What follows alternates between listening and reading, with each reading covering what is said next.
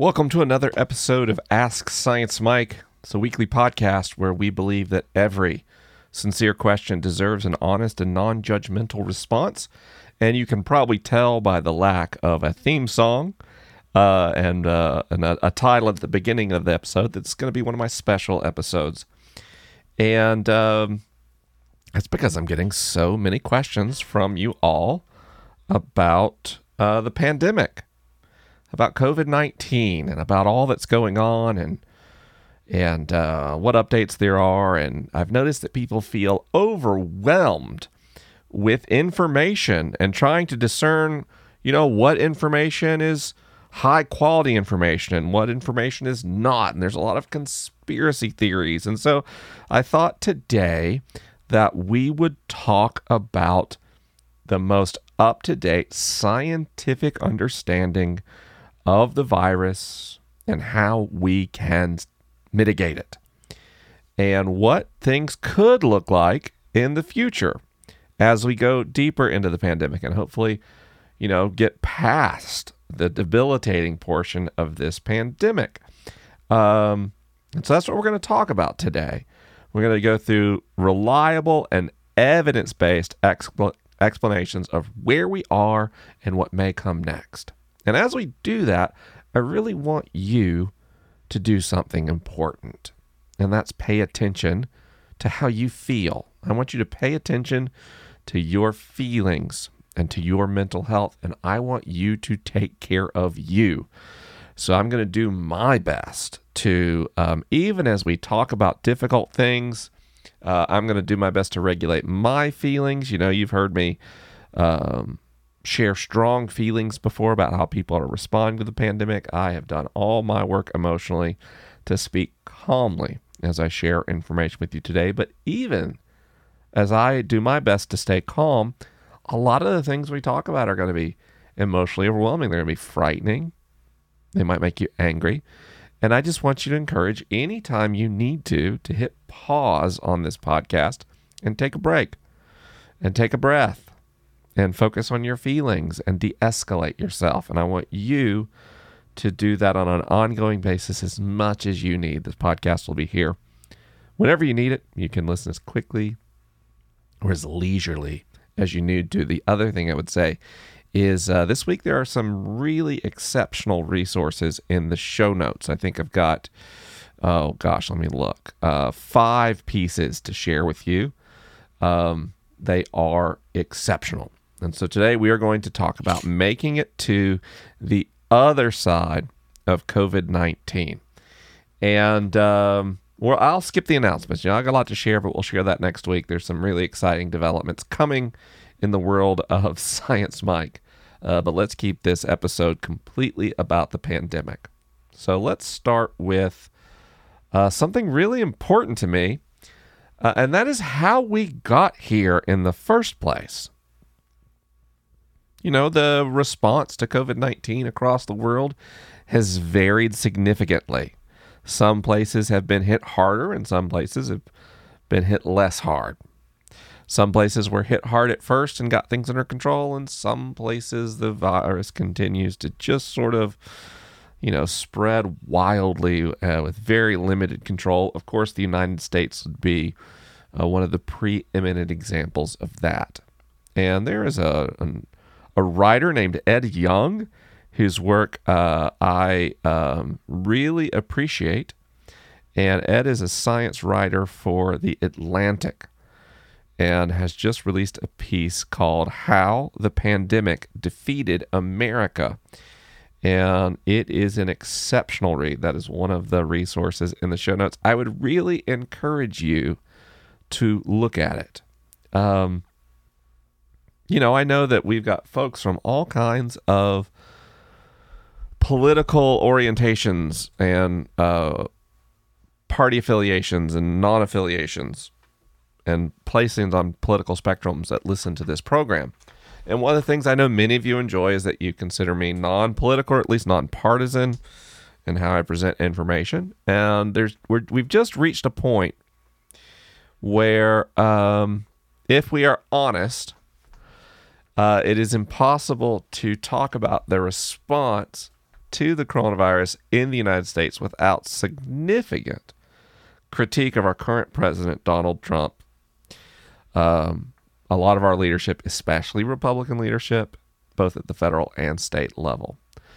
Um, you know, and so, you know, piece by piece in the United States, we have basically um, failed at everything.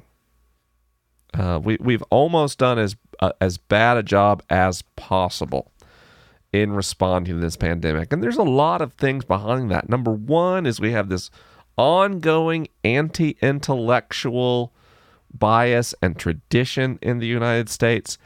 And uh, we are really, um, you know, we are reaping what we have sown there.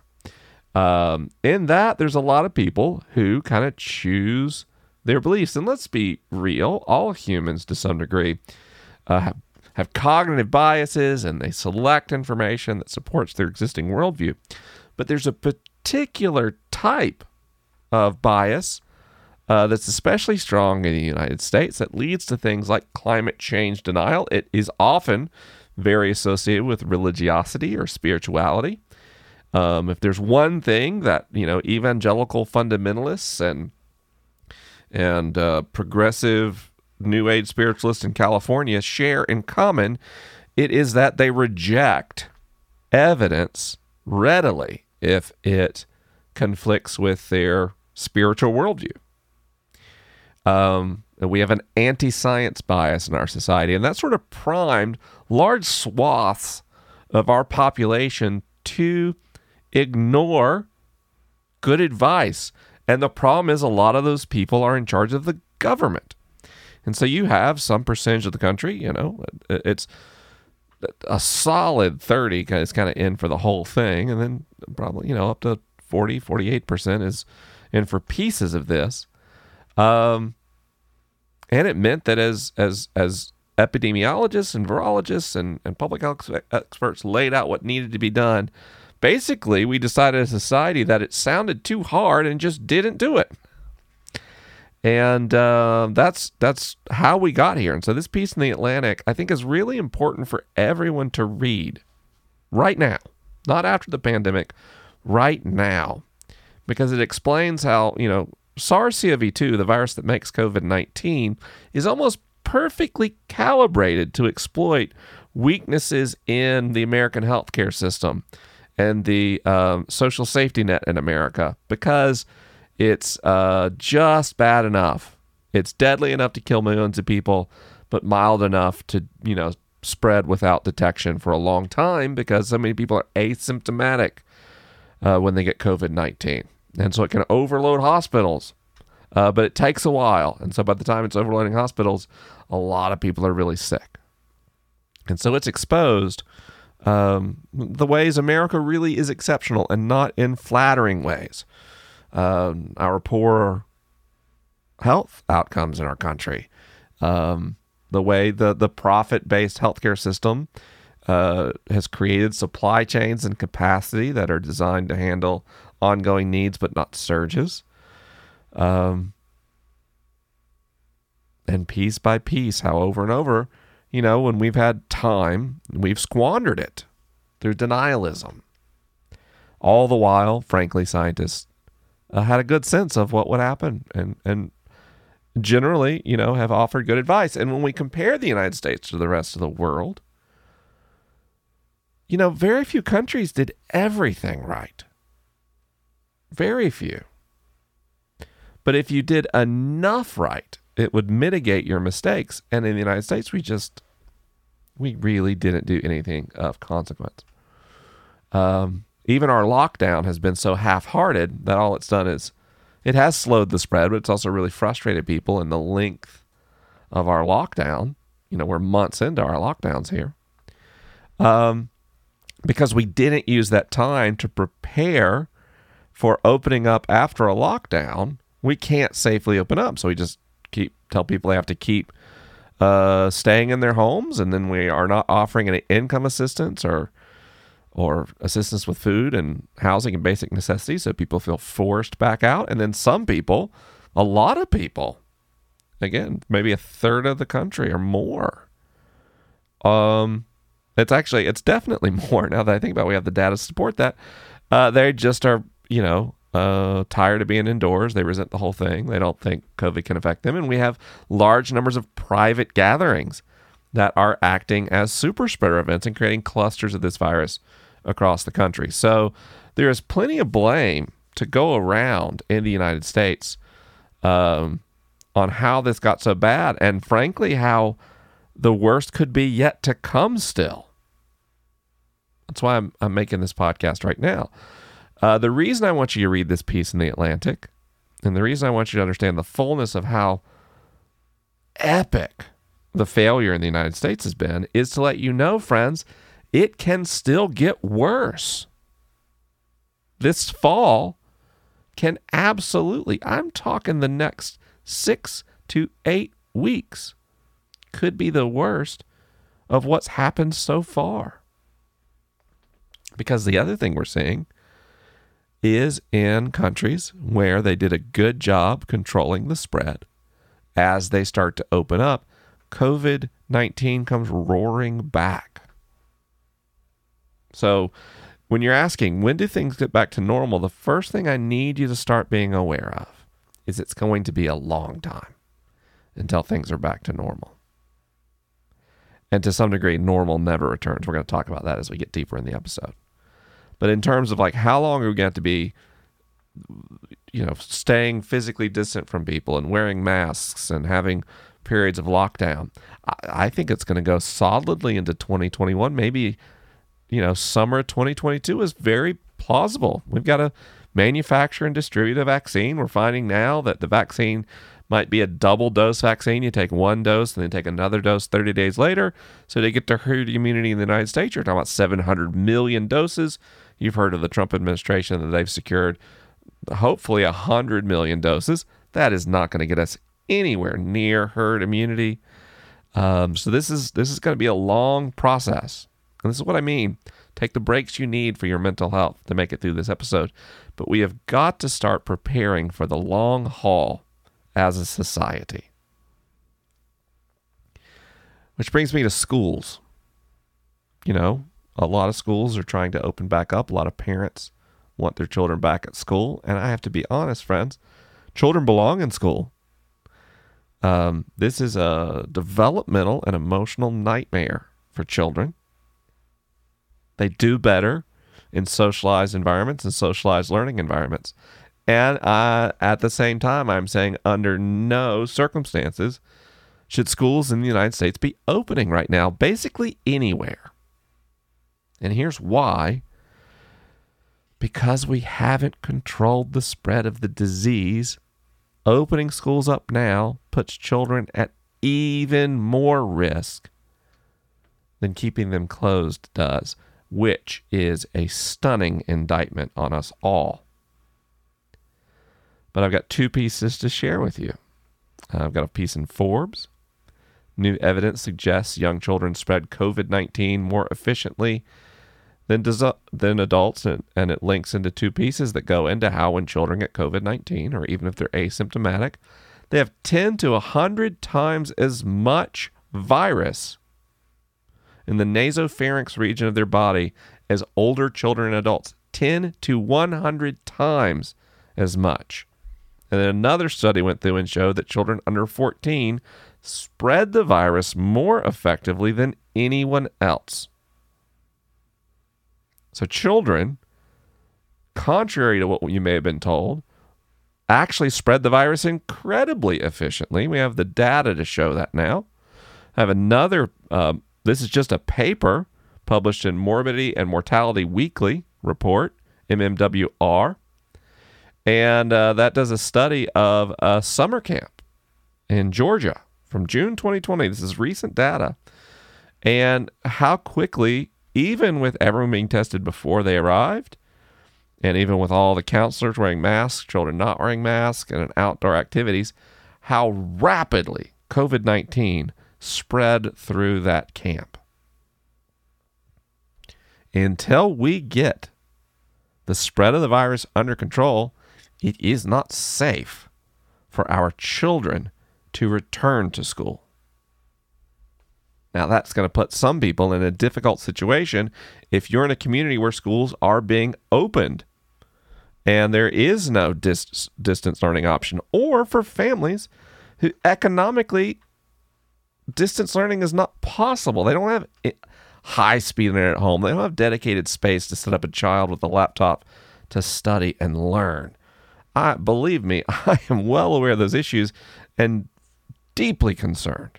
Again, this is exposing the tremendous systemic inequality that we have allowed to fester in the United States, and it is affecting our ability to deal with this pandemic.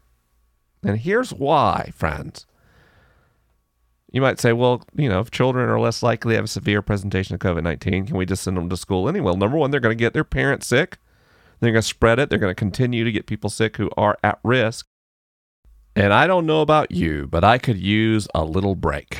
so let's check in with our sponsors. Uh, this week's episode is brought to you by BetterHelp, which is an online counseling service, which is frankly just about perfect for this time in history when social distancing is so necessary and we are facing a mental health crisis of unmatched magnitude.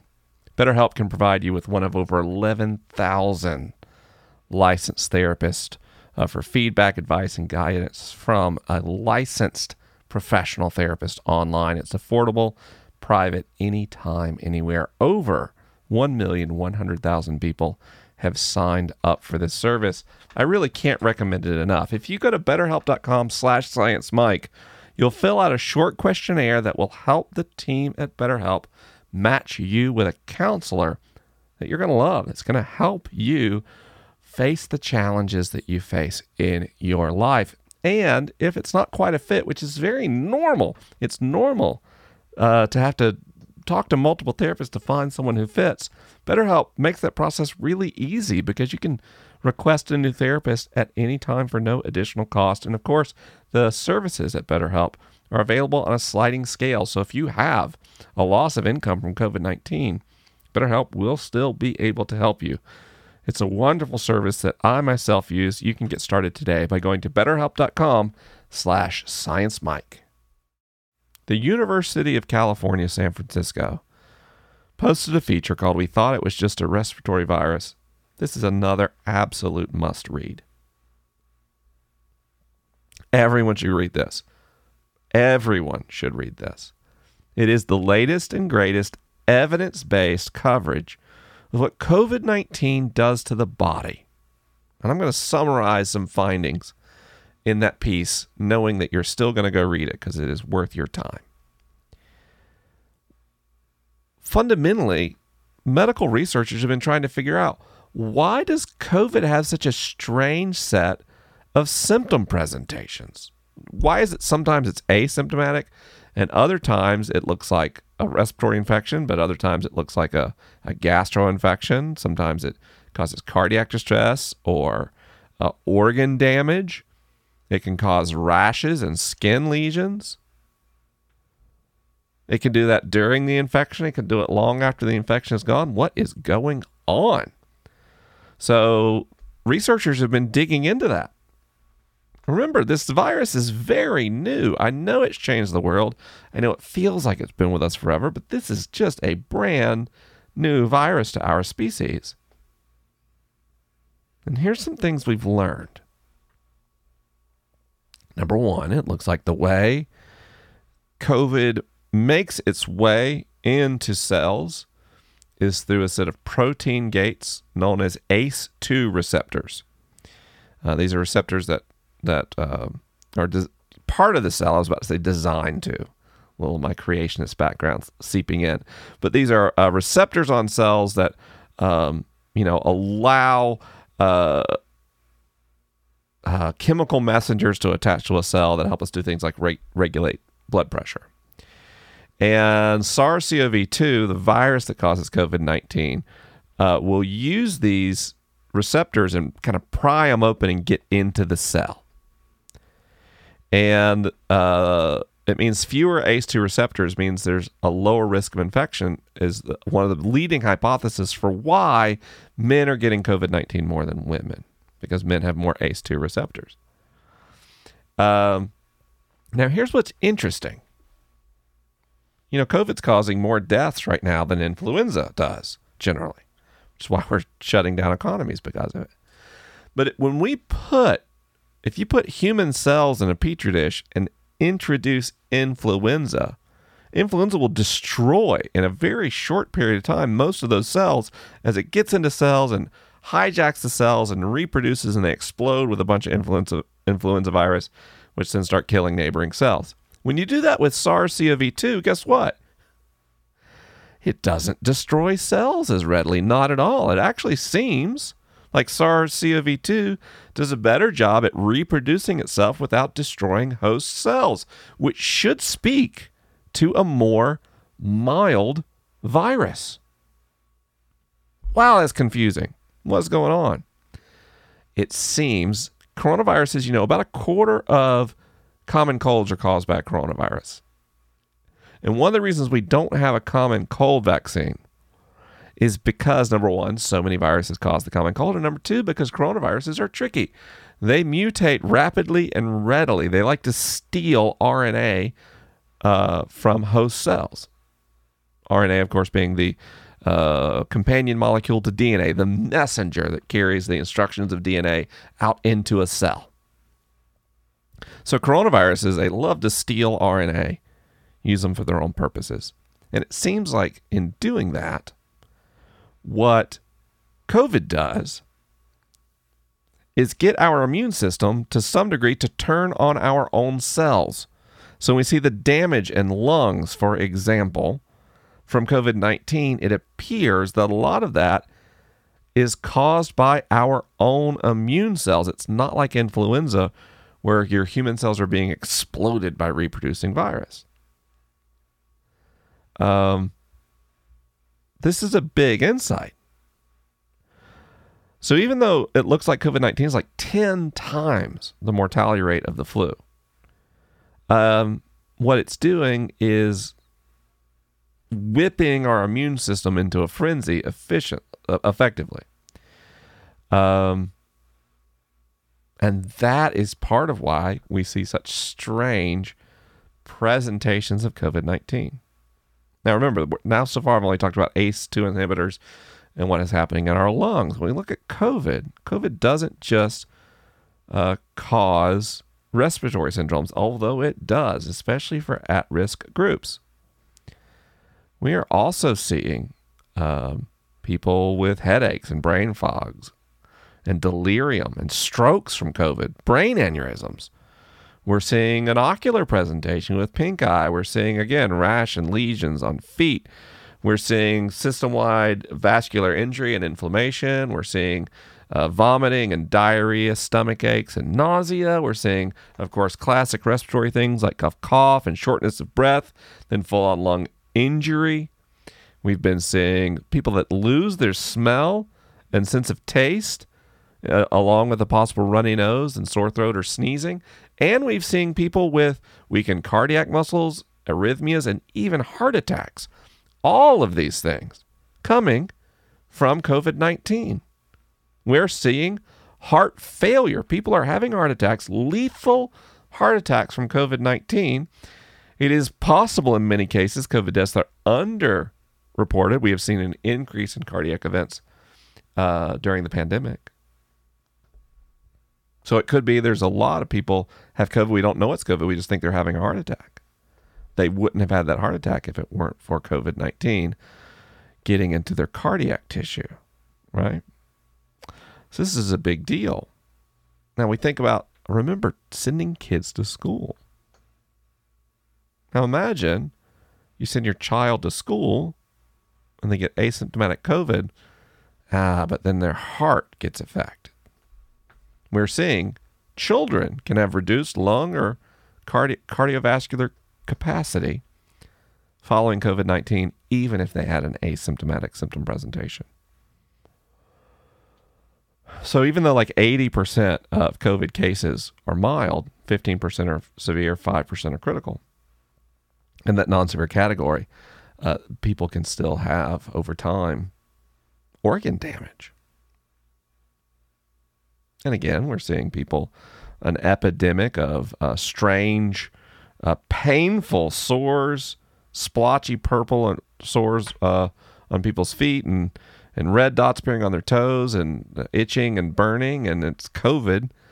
Uh, sometimes being called COVID toes right now. Again, and what's interesting here, this happens with a heart in, uh, infection. This can also happen with the the foot infection. Uh, n- at no point will a nasal swab or other COVID test indicate you have COVID nineteen.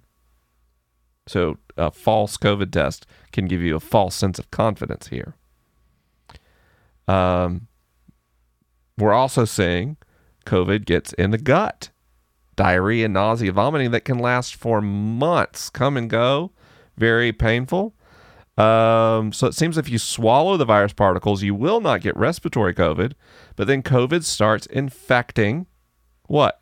The lining of your stomach and your intestines. And again, if you take a test for COVID and you have it in your gut, that test is likely to come back negative.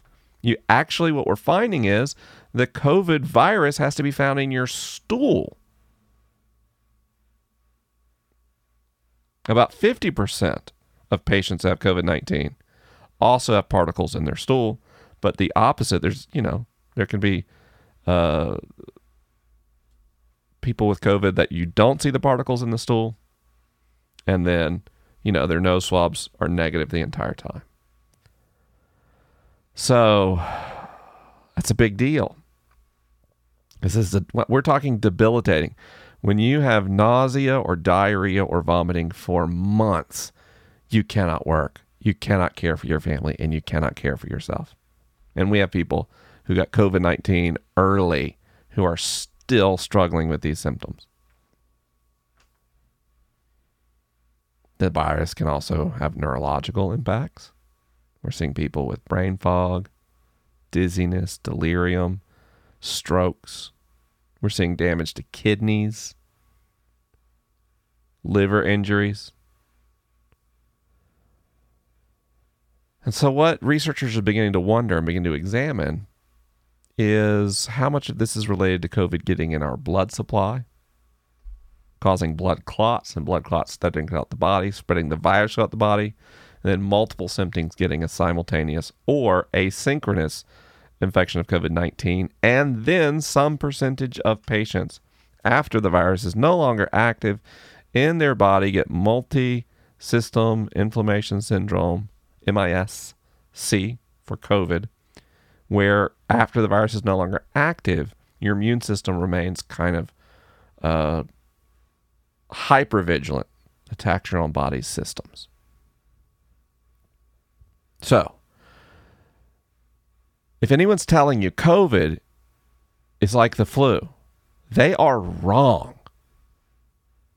People, number one, it's it's 10 times as deadly or more. Number 2, it you can get COVID and experience disability, potentially lifetime disability from having COVID-19.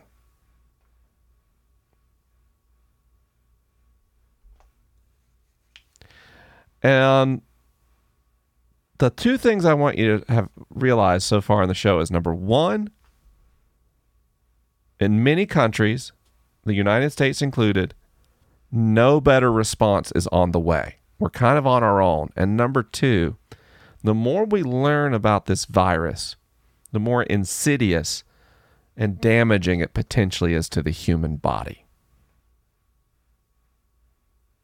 So, we're not making an effective response on a national level in the United States. Countries that have made an effective response are learning they cannot actually reopen like they thought they could because COVID comes surging back.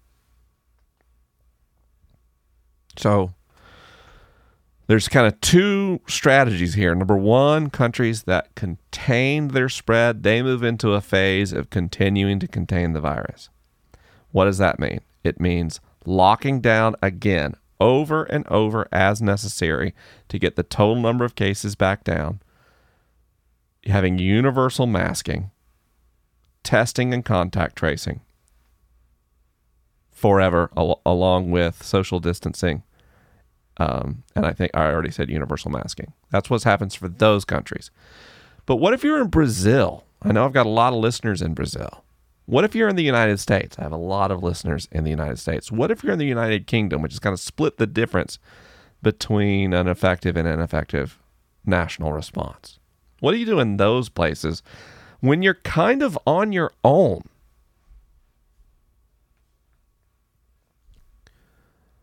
That's hard because extended loneliness is bad for your health. It really is. I read a paper yesterday about the effects of depression and loneliness on cognitive function, and it is staggering. Depression and loneliness, uh, you know, are very, very bad for your health, especially your brain. Uh, the health impacts of chronic loneliness and depression uh, can be compared unfavorably to smoking. So I don't know about you, but sometimes I feel trapped. Doing the right thing seems to impair my health if, if I try to go back to normal and I try to just hang out with people indiscriminately. And, you know, if I were to sell tickets and do an event, uh, you know, like that, that would also be responsible. What do we do?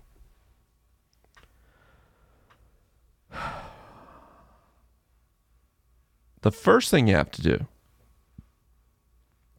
is set up a new set of rituals designed to keep virus particles from getting into your system. If you're not doing proper hand washing already, get in a ritual of sanitizing your hands. A good hand washing. When I wash my hands, it takes 30 seconds. I have a rigorous, methodical scrub, lots of soap, warm water. Although if I'm, you know, going out more than a couple times a day for various reasons, then I'd switch to cold water so I don't uh, injure my hands. And hand washing is important, you know. Masking every time I, I'm out, I'm wearing a mask. Um, I don't touch my face. I don't touch, you know, my eyes, my nose, my mouth. I'm careful not to touch surfaces. So those rituals have stuck with me. Uh, we have a, a basket by our door. My whole family got the door. You just grab a mask. You go. We use reusable masks because of the environmental impact of disposable masks. Again, if you haven't heard already, I really like Atoms masks. A T O M S. Atoms masks. They're they're exceptional, very comfortable, uh, very uh, well made. They are not a sponsor. I just like them. Um, and then after you're kind of handling your personal COVID hygiene, we got to remember the three C's of COVID risk. And those are now, again, this is assuming already you're handling your hand washing and your masking and not touching your face. This is the baseline. So then how do you how do you manage your risk? Closed spaces are a risk, crowded places are a risk, and close contact is a risk. I'll say it again. Closed spaces, crowded places, and close contact. Those are the things that increase your risk of COVID 19 in terms of when other people are around. So that means if you have to go to work because of where you are, working from home is not an option. How do you mitigate a closed space? With ventilation. We are seeing studies that show the simple act of opening doors and windows makes a big difference, even if it's for 10 minutes out of every hour. So I can imagine if you're in the southeastern United States in August, open doors and windows uh, is going to be a hard sell in an office environment. But for 10 minutes an hour, that helps. Uh, ventilation as much as possible.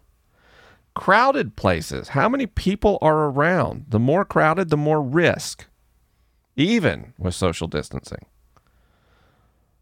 You know, if I had to choose between being with five people and we're all five feet apart or a thousand people and we're all eight feet apart, I'm going to take the first one.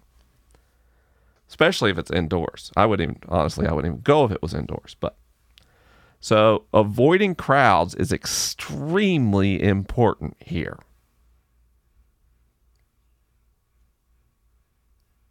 And then close contact. How close am I to other people? I met a friend today. We met in a park, and uh, she showed me. Uh, her name's Allison Trowbridge. She's a great friend, and she showed me this wonderful ritual. Instead of uh, elbow bump, which I won't do anymore, you have to get too close. Uh, certainly not a handshake. We tapped our feet together. It was awesome because you know you, you see a person. There's like this ritual. You, especially if it's a good friend, you you're used to if it's someone you would usually hug to stand there and not do anything when you meet. It just feels awkward and strange. So I just Allison, thanks for the the toe the foot the foot the foot five, I guess. I don't know what to call it, but it wow, it, it certainly it felt normalizing. Um, but so you will not be able to isolate yourself through 2022 and come out in some vaguely solid mental state. And what happens, I've noticed, is people like go through periods where they social distance and they isolate and they can't take it anymore. And then they basically like get too risky. They're back to hugging and they're no mask and they're at a party with 10 other people or 30 other people or whatever. And that's how we get clusters. So, what I've tried to do is focus on something more sustainable. Remember, this is, I'm assuming, no help is on the way. Maybe we'll get another presidential administration and maybe things will get better, but you know, maybe not. So I'm assuming the worst, which seems to be a pretty reasonable way to function so far. So what does that mean? Um, I meet people at parks. We wear our masks. We walk together. We put, you know, five feet apart. It feels normal to walk to somebody, you know, four and a half to six and a half feet shoulder to shoulder. That doesn't feel weird at all. You got your masks on, you're outdoors. The risk there is very low. Now, I mean, one person at a time. Remember, crowded places is a risk. The more family units you miss, the higher the chance that someone there is going to have COVID 19 and it's going to spread. One person at a time is much safer. So, and I don't do this a lot. You know, in a busy week, I'll see two people. and a lot of weeks, I see nobody. But um, we'll go to a park, we'll walk together. Um, uh, if there's a big picnic table, we'll sit in opposite corners and sit and talk for a while. It's just nice to see people. When I have people over to my house, and I do, we sit in the backyard. And I have my chairs set up in a way that I've tried to make feel kind of natural, where chairs are like eight to 10 feet apart. So we're outdoors. We're eight to 10 feet apart. And then people come over, they'll sit in the backyard. We'll talk for a long time, a couple hours. It's so much fun um, just to see people again. And, you know, I like to be a good host. So I um, I will wash my hands thoroughly. I will wear a mask and I will put on gloves and I'll make somebody a drink and I'll take their drink out to them and set it down on their table and then I'll go in, I'll take my gloves off, wash my hands again, I'll come back out with my drink, we sit down and we have a drink together eight feet apart outdoors. See what I mean? That is a risk. What I'm talking about is how do you balance social interaction, which we need to be healthy, and slowing the spread of COVID 19? Um, I got to be honest, my goal is to get to the, I want to get to the vaccine. Because as I study the effects on the body, I don't want this virus. I don't want to get it at all. I have, have multiple risk factors, and you may too. And even if you don't have the risk factors, friends, we are seeing people who get COVID 19 and it affects them for months and it may affect them for years or longer. We simply do not know. But the, the amount of organ damage in some cases is staggering. So, closed spaces, the answer is go outdoors. Crowded places, the answer is see fewer people and close contact, the answer is spread out. Ventilate, depopulate, spread out. Those are my strategies. I still go to stores as infrequently as possible. When we get groceries, we sign up for the curbside pickup. when I get takeout at a restaurant, curbside pickup, right? Um, that's a big deal. But loneliness is a big deal too. So if you hear me talking, you're like, I can't make it until 2021, much less summer 2022, like this. Or I have to, schools are open in our town or whatever. Ventilate, depopulate, spread out as many of those factors as you can control. Control. The ones you can't, you know, overcompensate. There's no guarantees. You can do everything right and still get COVID 19. You can also do the riskiest things and not get it. Both of those things will happen. That doesn't affect the statistical fact that the wisest strategy is to wear a mask, you know, and pay attention to the three C's. Wash your hands frequently, don't touch your face. Closed spaces, crowded places, and close contact are the risks for COVID 19. The answer then is to ventilate, depopulate, spread out, again, assuming you're washing your hands and, and masking. Because, now, don't get me wrong, we could still beat this virus if we organized. If we did four to five weeks in the United States of a total lockdown, which we have not done so far, when we lock down, we lock down about halfway, believe it or not. I'm talking like a lockdown, lockdown, like they've done in other countries. We'd get our caseload way down. And if we use that time to ramp up our testing capacity and our contact tracing ability, and then when we started to reopen after that lockdown, did universal masking and controlled the three C's, we could get a lot closer to normal than we are now. I just don't see that happening with our current administration. There's simply too much um, anti intellectualism and, frankly, professional incompetence in our government right now. Um, so we'll probably, hopefully, get a new administration. They'll take it more seriously. We'll have a big reset. Maybe some political fights about liberties. wow. Many are dying. Friends, we could still, though on the track we are now, a lot more people are going to die from this virus. I don't want you to be one of them. Don't waste your energy fighting with people. Pick your battles. Um, the people who are just hardcore deniers, set some boundaries, create distance, get them out of your life, uh, limit their access to you for your safety, both physically and emotionally.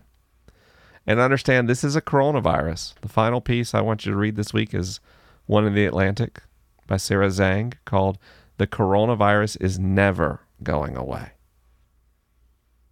And it is uh, it is well resourced, well researched, based on good science. This is a coronavirus. We don't know how long immunity lasts. We don't know how effective vaccines are going to be. It is extraordinarily likely that for the foreseeable future, COVID 21 COVID 25, these are named after years, they're going to be a thing. And at least for a little while, they are likely to be more lethal than other seasonal viruses. We don't know if the other uh, systemic effects of COVID will continue. Uh, but we need to start getting used to the idea that masks may end up becoming a permanent part of our society. That uh, the kind of casual, large gatherings we've done in the past uh, they may not be possible for a long time. It won't shut our societies down. Don't get me wrong. Um, but co- coronaviruses are uh, tricky. They're tricky. And um, yeah, we are going to have to adopt a more collective mindset about health and resourcing to survive the future of COVID and whatever, frankly, whatever pandemic comes next. Um, the the the pressures we are placing on the natural world in resourcing. Um, more and more wild species are being forced into more regular contact with humans, which is, by the way, where pandemics come from. And it is likely that uh, the rate in which we experience pandemics increases and that we could have a, a pandemic very easily that is both more contagious and more deadly than COVID 19. And as a dress rehearsals go, uh, we haven't fared this one well. So if you're thinking, what should we do in the future as we learn? Well, we need to we need to fund pandemic response teams and keep them funded.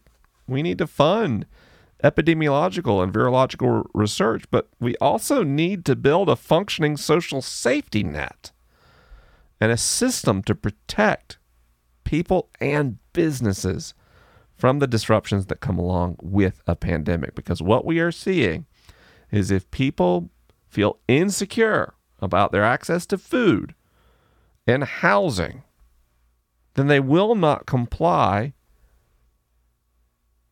with orders designed to stop a pandemic. And why would they, right? So we've got to work together to change our policy framework. Economic inequality makes a pandemic more dangerous for everyone. That is what we're seeing in the data right now. So, for a little while at least, friends, help is not coming, and you've got to take care of you. How do you do that? You wear a mask. And in fact, if you're at risk for health complications or death from COVID 19, and you have children or essential workers in your home, wear masks at home. Do more in home sanitation. Wash your hands frequently. Don't touch your face. And be aware of the three C's, the risk factors of COVID 19 closed spaces, crowded places, and close contact, and start designing less risky ways for you to get social contact on an ongoing basis. Is that leaning more frequently into calls and texts? I've been having wonderful video calls with friends, both here in Los Angeles and all over the country, and setting up lower risk, socially distanced, in person opportunities for connection can help us protect the men- mental health fallout from this condition and this pandemic. If you've got questions about COVID 19, feel free to send them in. Uh, we've talked as a team. We're going to try to make COVID updates a regular part of the program because I'm learning it is difficult to get non anxious, evidence based perspectives on this pandemic. And um, that's something I can do for you. So it has been great to talk with you this week, and I can't wait to talk to you again very soon. Take care, my friends. Be well.